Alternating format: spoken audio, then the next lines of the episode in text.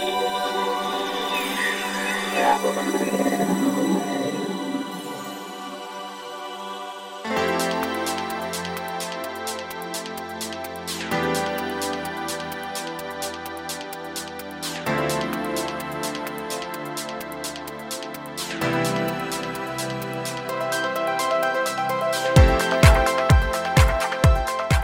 んにちはゆきです。菊間が第346回の時間がやってまいりました。早川さんよろしくお願いします。よろしくお願いします。さあ。これいつもさどちらが最初に話すかっていうこの間なんですよね。この間が大事なんですよ。これ放送事故ではないので。あのオープニングをねはい。何にしようかなと思っていて、本当はあのいつもゆきちゃんにお願いしてるんだけどゆきちゃんがちょっとねあの今日はどうしてもできないということで。何それ 僕がびっくりびっくり。ね僕がちょっと夜鍋して考えたわかりました。何ですか？夜鍋したんですけどちょっと季節外れなんですけど、はい。すみません、えー年賀状について。そんなに外れてない。まあちょっとねちょっとね。うん。年賀状ってさどうしてる？ぶっちゃけ、ぶっちゃけ、ごめんなさい。もう年々書かなくなってきちゃってる。じゃあ来た人に何とか返す感じ。まああとはまあお世話になった方、まあうんちょっと年配の方にはうん。送ってますけども、お友達関係はもうごめんなさいメールでやっちゃってる。その心は、心？やっぱ便利だからかな。うん。うんなるほどね。う、ん。何何？お説教？今日は？全然全然。え あのし仕事関係は？仕事関係はあの書いてます。書いてる、うん。でプライベートはもうそんな書かなくなってきた。そうですね。すごいやだから悩みどころだよね。どうして？どうしたの今年は？いや俺もお俺どういうイメージある？俺はねわかんない。どうだろう？まあ仕事はあのもちろん書きます。プライベートは？でプライベートはやっぱりあの親戚だったりやっぱり友人は書かなくなってきたな。っていうかなんかね逆にそう、あのこれはいろんな意見あっていいと思うんだけど、ええなんかあんまり書くと逆に負担になるかなっていうふうに思ってそれ変えさせるわけだから。ほらあとさあのお子さんとかがねいらっしゃる方はその写真とかを送ってくださって結婚しましたとかいいじゃない？でほら私の場合ほら白いのうん。で何もないとさ何書こうってなっちゃ うよねあそうで笑うとこじゃないよ。うん。あじゃあそのまたゆきちゃんも違う違うライフに入ったら変わるかもしれないってこと？やっぱそれはした方がいいんじゃないかと思うけどね。うん。そうか。でもなんかねその、まあ、年賀状もそうだけどさなんかどんどん物がそのデジタルデジタルにいって便利なんだけど、はい。なんかどうなのかなって思う。俺これ別に否定してるわけじゃないし、うん。どちらかというとその恩恵に預かってる方なんで例えば名刺とかもさ、ああそうね。うんなんか最近これ交換するのどうなんだろうみたいな。どうなんだろうって言い方も変だけど、先にもう知っちゃってたりさ初めてお目にかかる方でも例えば Facebook だったり、うん。まあ、LINE だったりさ、うんうんまあ、でもだからこそやっぱりリアルは大事にしなきゃっていうのは思っていて。でもいただいて嬉しいですよね年賀状とか。嫌な気はしない、全然嬉しいもんですよ。うん。そうか。だからこう難しいですよね。やらなきゃいけないんだけどかまけてしまう自分もいるしっていうね。この年賀状ってさ海外にあんの、あのーイギリスとかどうだった？のクリスマスカードの方がメインだけれども、うん。ありましたよ、えクリスマスカードとは別にある？うん、クリスマスカードはクリスマスカードでニューイヤーカードは。へえでもそんなになんだろうな。それがすごい年賀状が日本の家庭にガーンって届くとかとは違うけれども。ああるにはあるんだ。はあったと思うな、ううんんうん。まあでもねなんか形が変わってもそういうなんか昔からのいい流れは大事にしたいよね。そうですよね。さあということで皆様引き続き本編もお楽しみください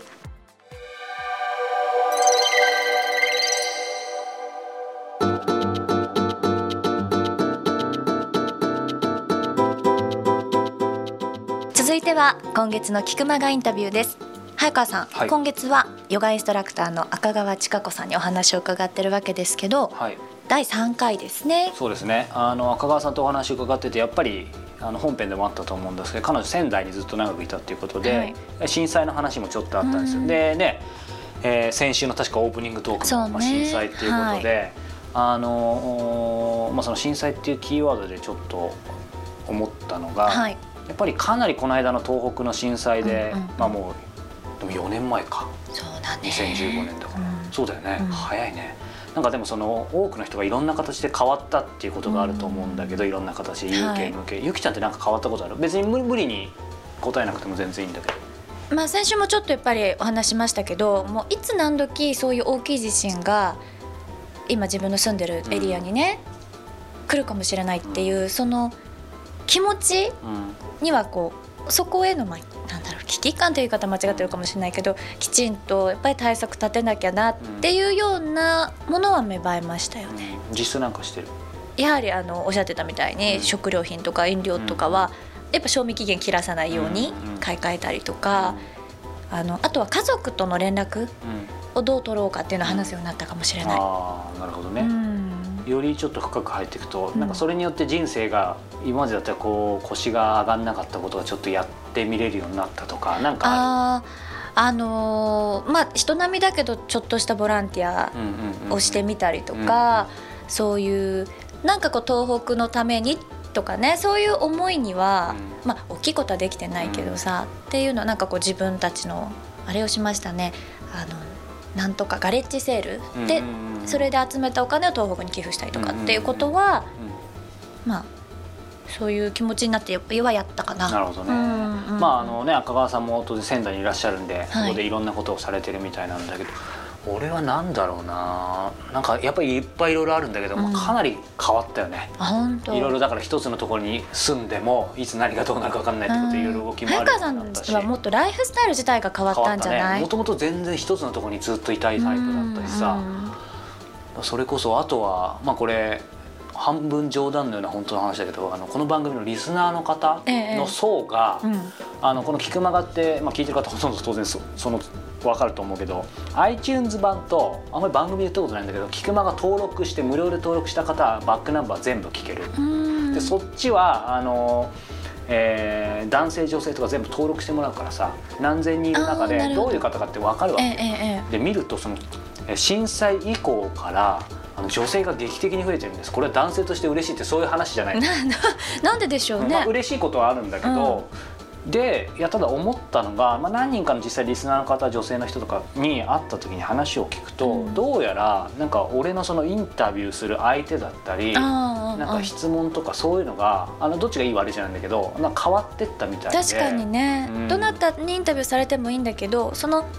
対象の方が例えば、まあ、今回の方でもそうなんだけど、うん、こう女性にも受け入れやすいような方、増えてきたのは事実か意識してるわけじゃないんだけど、ただ思ったのが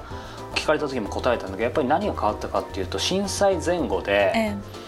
まあ、たまたまかタイミングが分かんないんだけどそれまではやっぱりもういわゆる男性で起業して余裕もなくてもうお金だ、まあ、大事じゃん。うんうん、だから稼がなきゃ稼がなきゃっていうのではい、エネルギーがもうそこだったんだけどやっぱり一回全部その震災であそういうのってやっぱ全部消えるんだなと思ってネガティブな意味じゃなくて、うん、でやっぱりまあ月並みだけどものよりも心が大事みたいなふうに少しシフトしていって、うんうんうん、そしたら多分そのインタビューする相手だったり質問もまあものより心心心となると、ね。うん、えー、これ男性の方からちょっとあのどう受け取られるか分かんないけどやっぱり女性は見見えないものというかさ、うんうんうん、そういうものを結構大事にする方が多いと俺は思っていてだからまあその辺がひょっとしたら何かあって変わったの明らかに変わったのよ。それまで7割ぐらい男性だったんだけど55かまあ場合によっては64かゆきちゃんなんかもイベント来てくれたことあったからやっぱり多いでしょ？そうですね、うん、だからなんかまあ個人的にはそのライフスタイルとか、うん、まあ、全部根本変わったな、ね、だからあのねまあ、もちろんその震災で被災に遭われた方はすごく大変だと思うんだけどそのまあ災い転じてじゃないけど、いろいろやっぱり変わってって、ね。うん、あのポジティブな部分もあるのかなと思いつつ、えー、赤川さんの話を聞いていました。それでは皆様赤川千佳子さんとのインタビュー第3回お聞きください。311であの私の中学校からの友達が流されて亡くなったんですよ、う。ん、卒業してからもね遊んでたんですよ、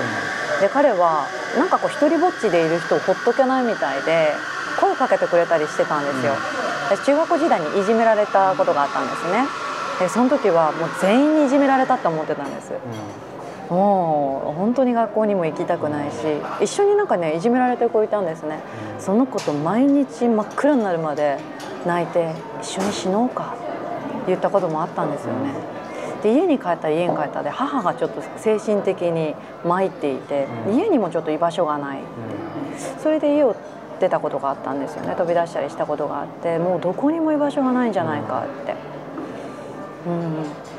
でもそんな中でですねあの311の直前ぐらいに私車ぶつけられて警察署に行ったんですよね。そしたらそのね津波で亡くなった彼が警察署にいて前から歩いてきたんですよ、だっと思ったんだけど私を見てるのに私の後ろを見てる感じで素通りしてっちゃったんですよ、なんかまるで同じ世界にもういないみたいな感じなんです、で私その時に彼に対してちょっとあの変な目で見ていたというかね、うん、彼がねちょっとだけ道を外してしまったんです私も前に道外した時は彼に声かけてもらってたのに彼がちょっとねあの、まあ、大人になっても何やってんのって説教をしていたんですけどそっちのちょっと変な方向に行ってしまってねそれで私声かけれなかったんですよ。で亡くなった時にねなんであの時声かけなかったんだろうってすごい後悔して。ああそうかって本当に一瞬一瞬いつみんな死ぬかわからないんだなってだから会った時にできるだけのことして差し上げないとダメなんだなって人ってね、っていうふうに思ってそういうことに気づかせてもらったんですね。でまあ、その中学校私途中で転校しているのでね、はい、どういうふうに同級生してるかわからない中でですね、その津波で亡くなった男の子の仲のいい子から電話がかかってきてどうしよう同級会があるんだけど中学校の。一人で行きたくないって言うんですよ。えー、ってそんないいよ私卒業もしないし、うん、いやでもどうしても一人で行きたくないって言うんですよ。うん、いやじゃあ亡くなった彼のためにも行こうかなと思って行ったんですね。行ったらなんかちょっとアウェイな感じはするんですけどでもとりあえずなんかいてみたんです、はい、うん、でそしたらなんか意外とあれって私中学校の時に全員になんか無視されたりいじめられたと思ってたけど、いじめられてたことすら知らない人もいたんですよ。えいじめられてたの？みたいなあそういえばあの時トイレから泣きながら出てきたよねっていうことまで覚えててくれた子がいたんですね。でその時にあなんて自分目線でやっぱりまたね世の中を見ていたんだヨガではこれマーヤーって言うんですよ、はい、うん、なんか自分目線で自分の眼鏡で世の中を見ている、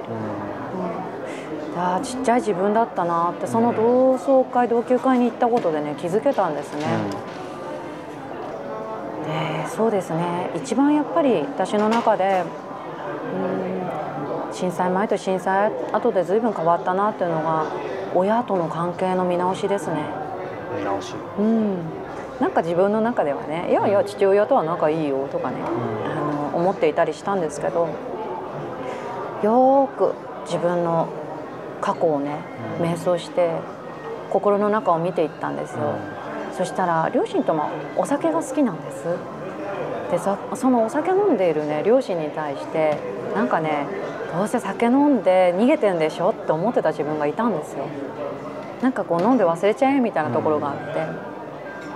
それがすごく嫌でたまらなかった子供の時思い出したんですね。でも物心ついてまあ私もお酒を飲み始めた頃にですねなんか自分もそういう風になってったんですね。今とはもう真逆の生活です。飲んだくれました。あのまあ、知ってる人は知ってますけれどお酒飲んでた時代を知ってる人は1日にワイン23本とか飲んだりとかしてました。ちょっとね自虐的だったんですね。でそこにはやっぱり両親の姿を重ね合わせてた自分もいて、でまあ、ニケタンに出会ってその瞑想とかをするようになって、じゃ突然、まあ、どこかで私お酒やめたいと思ってたんですけど、やめれない自分もいたんですよね。インストラクター始めて最初の頃なんかはなんで私ヨガの先生やってるのにお酒こんなにやめれないんだろうって思ってたんですけど、うん、なんかとりあえず信じて、うん、そのニケタンに行って、マントラっていうね怪しい呪文みたいなのを授けられたんですね。なんだそれって思いつつも、でも変えたかったんですね自分を、唱えてみたんですよ。はい。その2週間後ですね突然なんかこう両親とかとも一緒に飲んでいたんですけど、うん、なんか言い訳がましくね「いやいやあのいいんだ実家に帰ってくる時ぐらいねお酒飲んだっていいんだ」とかね、うん、どこかで。いやみんなと飲んでいて楽しいから飲んでるんだ私は、はい、って思っていたはずなのに最後まで飲んでたんですよ私。両親もう寝てるのに。あ私結局自分一人飲んでてなんかそれを人のせいにしていたな、その時になんかあもういいやってなったんですねで翌日から今まで一滴も飲んでないですね。あのチョコとかに入ってたことはありますけどそういうのを省いてやめれましたね、う。ん、でやめた時に依存症だったってことに気づいたんです。離脱症状が出たんですよ。あの寝れないんですその抜いてる間の。3週間とか1か月近くかな。寝汗かいちゃって。きついですきつかったですね。でそれ知ったのも随分後なんだけど、うん、私依存症だったんだ気づいてないって依存症の人って結構多いと思うんですね、うん、ただ好きなんだって言い訳しながら。でまあ今でもうちの両親はお酒好きなので飲むんですよね、うん、で多分自分の中で解決できないこととかも両親の中であるのかもしれないなということを瞑想の中でこの両親の目線でねあの見ていた時にああそうかってなんか気づきがあったんです。うん、なんか私は親にこうしてもらえなかったとかねあの時こういうふうに訴えていたのに分かってもらえなかったってもういくつなのっていうぐらいですけどねいくつになってもそういう思いをどこかで持っていて、うん、でもそれに気づいた時にあそうかってそれ以上にでも私両親にすごくお世話になってるって、あの愛をいっぱいもらっていたんだなっていうことに気づいたら大号泣ですね。もうなんか今まで泣き足りなかった分とかも泣けた感じがしました。でそういったなんか自分の内側の、うん、なんか浄化みたいなのがだんだんだんだん進んでいって、で今年に入ってねちょっとスピリチュアルなワークショップに行ったんですよ、はい、東京でやってたんですけどね。そのワークショップに出て、はい、ある意味何か抜けましたね。抜けた、うん、ちょっとずつ起き始めていたんだと思うんだけど、もうなんかいろんなものに対するとらわれが抜けましたね。自分に対するとらわれみたいなどこかでやっぱりまだあったと思うんですけどそれがスコーンと抜けた感じがしてああ私はうん本当に感覚なんですけどねこれは。みんなと共になんかこの地球っていう惑星で。一緒に体験して一緒になんか練習している魂なんだっていう自分の本質を感じることができたというか、うん、あいいんだって。できない自分も途中、うん、うん、その途中でそれすらも可愛らしいじゃないかっていうんですかね。なんかそんなことがあって、なんか震災きっかけにかなり様変わりした感じがします。前後で随分違いますね。うん先ほどからその気づきとか直感というキーワードできててでその辺って例えば僕なんかもやっぱ直感とか昔全く信じてなかったんですけどやっぱ震災経験に信じざるを得ないことがすごく起きてで信じれば信じるほどやっぱり鋭敏になっていく感じがするんですけどその辺っていうのは中川さんご自身の経験とかそのヨガの教えとかから含めてもやっぱりそういうのっていうのはそういうもんなんですかね？そうですね。あのそれこそねあの宇宙の流れっていうのかな、うん、それに乗った時から、うん、そういうことが起こり始めます。まだ私私ってやってるうち、なんか私利私欲のためだったりとか、そういう思いが強ければそこにつながれないんですよ。でなんか奉仕のお金いらないから誰かの役に立つかなみたいな。まあお金だけじゃなくて見返りなしでねやっていこうかなっていうふうな思いがあると与えることをし始めるとなんか自分の中でいろんなねこととつながってきます。直感力は冴えてきますし、思ったことが現実化します。そうするとやっぱりそのさっき「抜けた」って言葉があって、まあ、僕なんかもなんかもう一歩抜けたいなって思ってる部分もあるし聞いてる方もいろんな形でそういうのってあると思うんですよ。抜けたいなとかもう少しそのうん次の行きたいなみたいな。そういう人に対してアドバイスメッセージを送るとしたらどんなことありますかね？うん。そうですね。自分の信じた道をがむしゃらに行くことです、自分の信じた道をがむしゃらに行く、うん、あの頭で考えてああこれダメなんじゃないかなじゃなくて、はい、行きたいと思ったら、うん、もう行く方向でやるんです、うん、もしダメだったとしてもいいじゃないですか、その時は、でも思った方向に一生懸命、うん、思ったものを待つだけじゃなくてね自分でもちろん努力もします、うん、そのための努力もして最終的には待つんですけど、うん、やってくるのを待つっていうのかな。ことも必要ですけど、何よりもやっぱり信じることですね、自分を信じることで全てを信じることにつながるので。まあ、そういう意味でちょっとトレーニング的なことかもしれないですけど、まあ、瞑想もその一つかもしれないですけど何かそういう自分の、まあ、信じる力もそうだし気づきの力とかあとまあそれこそ心を安定させるために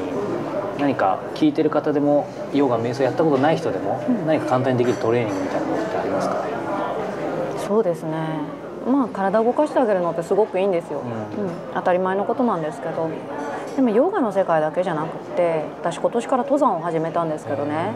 登山やっててもそうなんですよ。万物につながっていくっていうか、あ今空気吸ってるよなとかね。当たり前のことなんだけどそれを感じていく、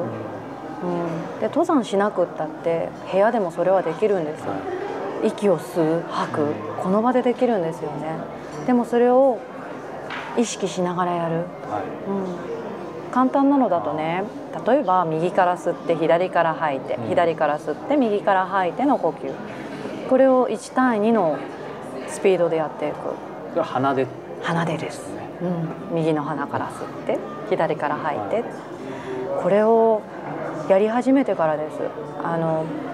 私たちって見える体もちろんありますよね。で見えない体っていうのもあるんです。見えない体、うん、ヨガでもねそれは教えてくれてるんですけど、はい、うん。まあ、私たちの人間存在が肉体だけではないっていうのをヨガでは、うん言っています、はい、輪廻転生なんですね、はい、私たちって体が死んでも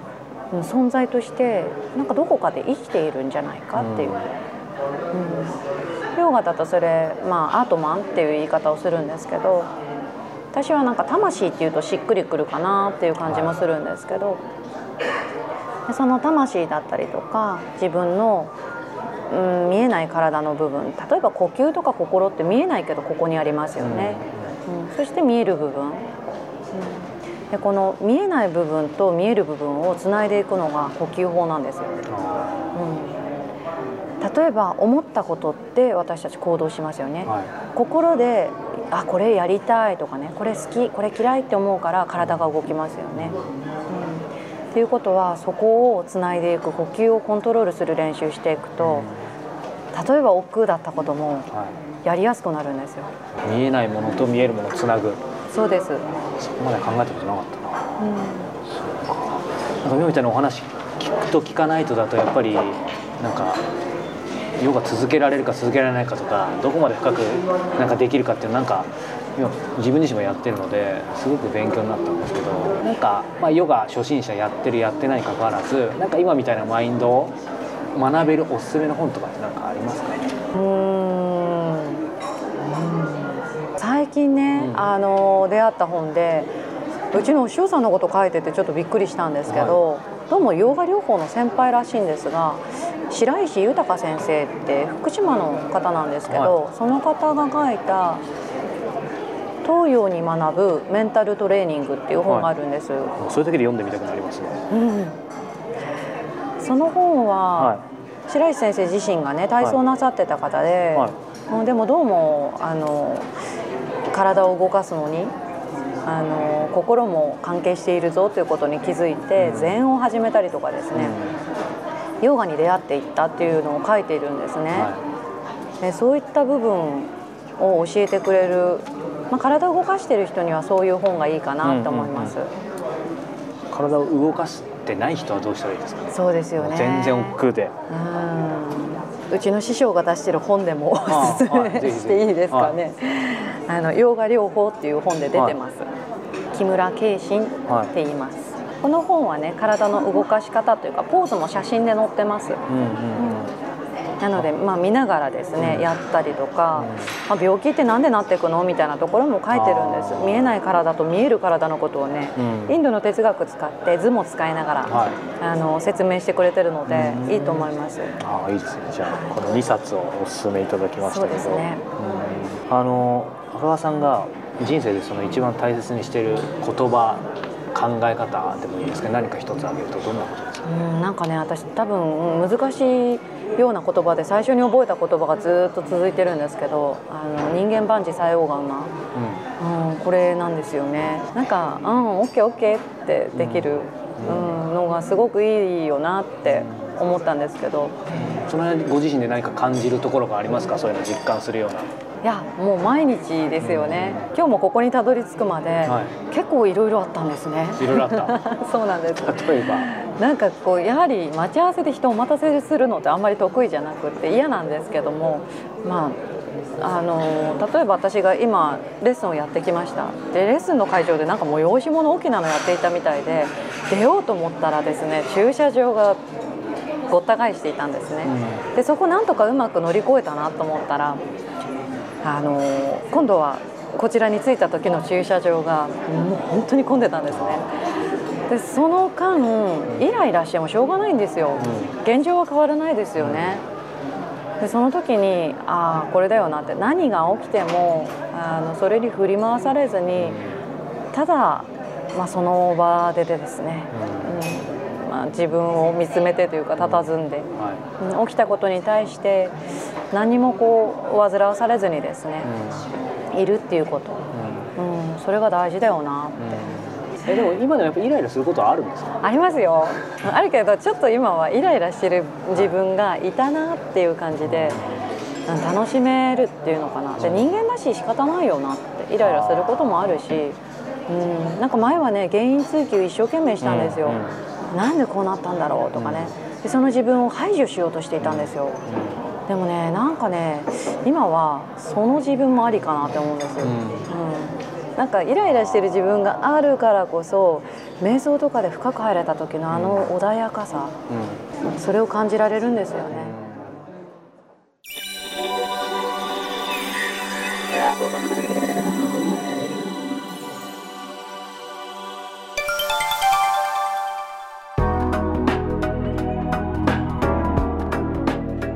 続いて良いこと良いものパフパフ。結構楽しそうだよねこのコーナー。はい。さあ今日は新年最初ですね。何を紹介していただけるんでしょう、はい。はい、今日はですね、えー、お風呂用スピーカー。はい。そこまではあんまり普通よね。あ普通？お風呂でスピーカー使ってる？使ってない。全然ダメ。適当じゃん。ごめんなさい。えあのお風呂でどういうあの時間を過ごしてる。お風呂でどういう時間を過ごしてるってよくわかんない質問だけど、うん、あまりその何音楽聴いたりとか映画見たりとかっていうグッズはない。こうゴージャスになんか俺のゆきちゃんこう頭になんか巻いてさこう石鹸のお風呂に入ってみたいな。な意外とサバサバもうすぐお風呂上がっちゃうそうです。結構早い 僕はね逆に女子でですね あの番組で言ってるかもしれない。お風呂の時間がすごく大事で、はい、あのもう湯船外で過ごしてる時間より湯船で過ごしてる時間のが、まあ、それは、ね、それないよ。ふやけちゃうよ。でも実際ふやけてちょっと皮膚科行ったことあるんだけどこれマジで。うん、まあ、あの話脱線したんだけど、はい、あのお風呂の時間、まあ、それが大事なんですよ、うんうん、まあ、ちょっとメディテーションをしたり、まあ、瞑想をしたり、あの本を読んだり、はい、であのやっぱり音楽聴きたいわけよ、うん、で、ね、家によっては、まあ、あのリッチな方は家にスピーカー埋め込まれてる方もいると思うんだけど、うまあ、うちはそういう感じじゃないんであのお風呂用のスピーカーでまあ、今日1個僕は実際使ってるやつなんだけど、えー、おすすめがね、えー、商品名言っちゃうけど、はい、ヤマゼンキュリオムお風呂に浮かぶワイヤレスブルートゥーススピーカーウクア面白いね。アクアじゃなくてウクア、ね、うん、あのまあそんなに笑ってくれるとじゃあ浮くの？浮くよ。これねゆきちゃんちょっと見たことないと思うけどこの今アマゾンのページだけちょっと表現してみて。これを。ヘルメットみたいな感じ。ちょっと違うんじゃない。丸い？丸いけど球ですよ。これヘルメットみたいっていうとなんか底が抜けてるように。ごめんなさい。球体でこれでどうやって音かどうすればいい？でまずこの球体が防水防滴で浮くんですよ、だから、えーと、お風呂の中に実際浮いて、えー、ぷかぷか浮かびながらこれ上の方ほら穴開いてるじゃん、えー、こっから音が出て結構音いいねってことはこうひっくり返ったらしないでしょ？このまんまストンってで毎日ひっそうそう毎日ひっくり返っても、はい、まあよっぽどガガバガバしない限りあの防滴だから大丈夫へえであのこれゆきちゃん、まあ、前もちょっとあれだったからあの難しく Bluetooth なんですよ、えー、例のね例の Bluetooth ね、はい、なのであの、はい、これ聞いた方ほとんどご存知だと思いますけど あの無線で飛ばせますんで、はい、iPhone とか iPad とかねパソコンからえー、ここにペアリングをしていただくとペアリング、ね、はい、音を飛ばせますんであの僕なんか、まあ、iPad をあの防水のケース入れて、うん、そのままお風呂持って行ってそこから音楽を飛ばしながら、えー、楽しめるっていう。でもこれこれのスピーカーで操作をできるんですか？早送りしたあできるできる。ほらここについてるよ。すごい。そうそう。だからそうね。俺なんか iPad 自体中入れちゃうからそこで操作できるけどまあある程度あの外に置いといてお風呂の外に置いといて、まあ、再生だけしたらあとはこっちで早送りとかボリューム変えたりとか。これはもう2年半ぐらい使ってるけど故障しないしまあ相当ねあの本当まあ、1日の大半お風呂で過ごす僕としては、まあ、それは多少冗談ですけど、うん、でもすごい耐久性もしあとこれね。あの、まあ、俺そういう使い方してないんだけどあの暗くしたらこう光るのよ。あら、うん、ちょっとロマンチック、うん、だからまあロマンチックかちょっと分かんないけど まあロマンチックだよね。でも、ほらこれお色が白とピンクの展開があるんですけど。あれ？白あるなんて聞いてないよ。早川さんはどちら？俺ピンクしか気づかなかったよ。白ちょっとおしゃれじゃない？やられたこれ。ピンクっていうかこれ一応何？ピンクなのショッキングピンク、ね、うん、ピンクっていうかちょっと紫に近いと思うんだけどあのでこれ価格がさアマゾンの今日現在3680円送料込みってなんかテレビショッピングみたいになってきた。この間旅行会社だったけどね。これスポンサーいないんですけどね。おすすめ。ね、うん、へえ。じゃあ早川さんはこれを浮かべながら日々のお疲れを癒してるのね。そうそう。でこれねやっぱり何が面白いかって、うん、なんかこれさらっとこのコーナー終わるはずだったんだけど結構あの引っ張ってあのあれなんですよ。これちっちゃいから球体でちっちゃいからお風呂で浮かべようって言ってるんだけど、ええ、どこにでも持ってけるのよ当然。Bluetooth だから。あ本当に、うん、車に持ってってもいいし部屋の中に置いといてもいいし、うんうん、だからあのどいつでもどこでも運べるので周りでもいいってことですね。全然全然。今流行りじゃん Bluetooth のスピーカーって。だからいろんないいものあると思うけど、まあ、こういうのも一つあっていいのかなっていうのは。なるほどね、はい、まあその前にねゆきちゃん興味持ってるだけどまずは Bluetooth の仕組みを学んでから、はい、私今度それを教えた早川さんに投稿しようかしら。はい。それは多分採用されないと思います、はい、はい、ということで今月といいますか今回の良いこと良いものはお風呂用スピーカー、はい、その名もウクワ、はい、こちらをご紹介いたしました。